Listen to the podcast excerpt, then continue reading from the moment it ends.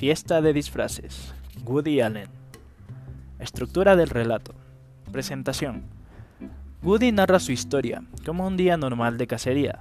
Puede tornarse en muchos sucesos que no podía imaginarse. Clímax.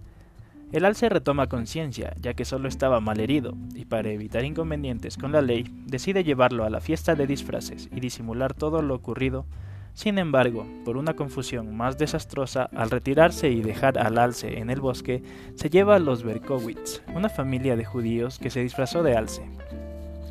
Desenlace. El señor Berkowitz lo casaron y Woody regresa solo a su casa en medio de la oscura madrugada y se encuentra con un hombre neardental, el cual había acudido a su edificio en busca del secreto del fuego. Espacio-tiempo. El espacio es abierto, puesto que nos habla de los bosques de Nueva York, lugar donde se dio la casa. Después se dirige a una fiesta de disfraces y finalmente se dirige a su edificio de residencia.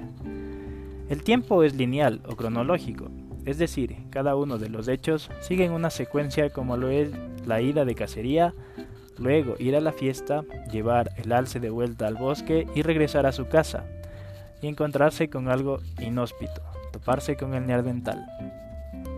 Tipo de narrador. El tipo de narrador es protagonista, ya que Woody nos cuenta un suceso que le pasó a él y nos narra su historia en primera persona. Acciones y niveles de tensión. Incita incidencia. Woody un día cazó un alce, así que lo aseguró sobre el parachoques de su automóvil y emprendió el regreso a casa por la carretera oeste, pero lo que él no sabía era que la bala no le había penetrado en la cabeza, solo le había rozado el cráneo y lo había dejado inconsciente. Clímax.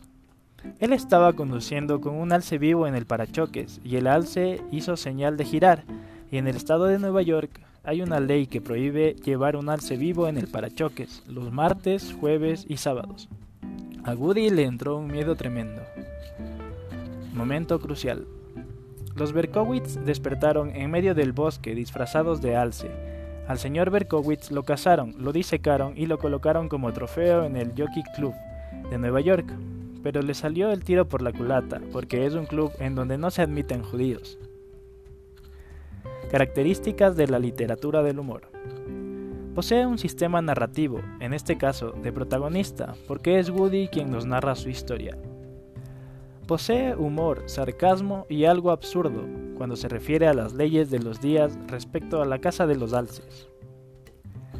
Los protagonistas son pintorescos y extrovertidos. En este caso, a las acciones y toma de decisiones que hace Woody nos provoca gracia y hace que la historia sea divertida y humorística.